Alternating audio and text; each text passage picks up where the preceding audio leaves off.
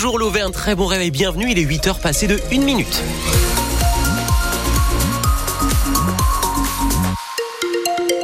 La météo pour aujourd'hui, globalement, c'est du gris ce matin, soleil cet après-midi jusqu'à 13 degrés de maximal.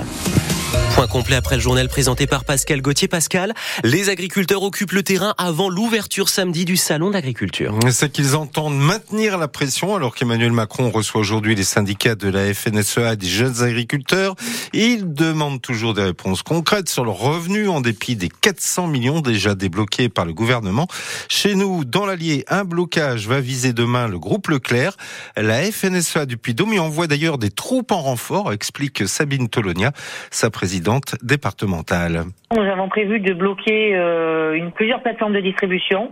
Celle en tout cas vers laquelle le Puy-de-Dôme va aller porter euh, et aider euh, au blocage, ce sera celle de Moulin, la plateforme de Leclerc. Et jusqu'à l'ouverture du salon de l'agriculture, parce que on sent bien que ceux qui peuvent faire évoluer les choses, notamment sur le prix de nos produits, c'est vraiment les distributeurs qui jouent encore le jeu caché euh, de cette marge qui n'est pas encore assez, on va dire, euh, partagée au niveau de la création de valeur sur la chaîne de nos produits agricoles. Et on souhaite vraiment mettre un grand coup de pression sur ces distributeurs afin qu'ils réfléchissent et qu'ils intègrent vraiment nos coûts de production. L'idée, c'est de se montrer, de montrer qu'on est toujours là et que, ben, euh, faut pas nous oublier quand même. Mais nous, si on veut exister demain, il faut que les choses avancent aussi de notre côté. Des actions d'agriculteurs sont aussi prévues jeudi soir dans le Puy-de-Dôme.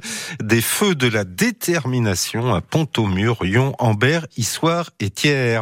Voilà une étude qui ne va pas faire forcément plaisir aux éleveurs. Réduire de moitié la consommation actuelle de viande en France pour tomber à 450 grammes maximum par semaine permettrait d'atteindre les objectifs climatiques du pays. C'est ce que met en avant une étude publiée aujourd'hui du réseau Action Climat et de la Société française de nutrition.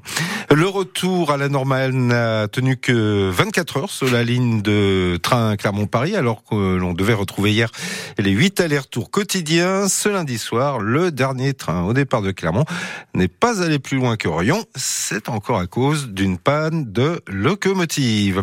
Vous pouvez voter jusqu'au 8 mars pour votre village préféré. La liste des 14 sélectionnés de la nouvelle édition de l'émission de Stéphane Bern sur France Télévisions est désormais connue. C'est Dans la Drôme provençale qui représente la région Auvergne-Rhône-Alpes. Bientôt une usine de paracétamol en France. La société Ipsophène s'installera au sud de Toulouse. Elle prévoit de commercialiser jusqu'à 4000 tonnes de paracétamol d'ici l'année prochaine. Ça doit permettre de limiter les pénuries régulières sur certains médicaments comme le doliprane.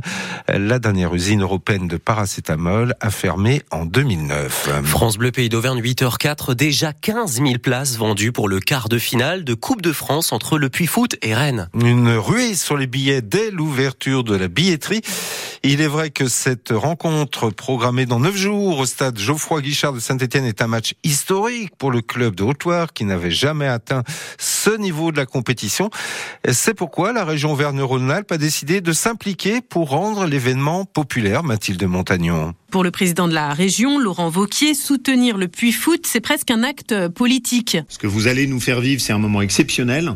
Et dans une période qui est difficile, hein, parce que pour les gens, euh, il y a beaucoup d'inquiétudes, beaucoup de choses qui sont lourdes, et on a besoin d'optimisme. Et vous nous donnez cet optimisme. La deuxième chose qui est très forte pour moi, c'est qu'en termes de message, ça montre que dans le foot, bah, il n'y a pas que les grosses machines. Alors la région va aider en mobilisant ses minibus pour amener euh, les enfants au stade, en placardant des affiches sur tous les abribus de Haute-Loire, mais surtout en garantissant au Puy Foot qu'en choisissant le stade Geoffroy Guichard, le club ne perdrait pas d'argent, important pour son président Christophe Gauthier. L'aspect financier, euh, il ne faut pas l'occulter. La décision d'accompagner le club euh, par la région a été un levier pour faire en sorte de valider la SS. Le choix du cœur rendu euh, plus facile avec cette aide financière. Les supporters, eux, répondent présents avec déjà 15 000 places vendues hier soir. Le maire du Puy, Michel Chapuis. Ouais, 15 000, ça laisse supposer avec les projections que ça sera peut-être du 25 000, voire plus. Donc voyez un peu dans quelle ambiance on va jouer.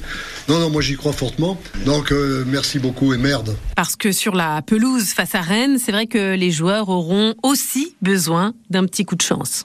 Côté rugby, les Clermontois sont de retour à l'entraînement cet après-midi. Si vous voulez en profiter, c'est à 14h au Michelin.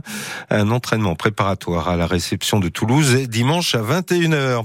C'est l'heure du premier contre-la-montre de la saison pour le TGV de Clermont. Rémi Cavagna, le coureur clermontois, est au départ de la deuxième étape du Tour des Émirats Arabes Unis. Il fait partie des favoris pour la victoire d'étape avec l'Américain Brandon McNulty.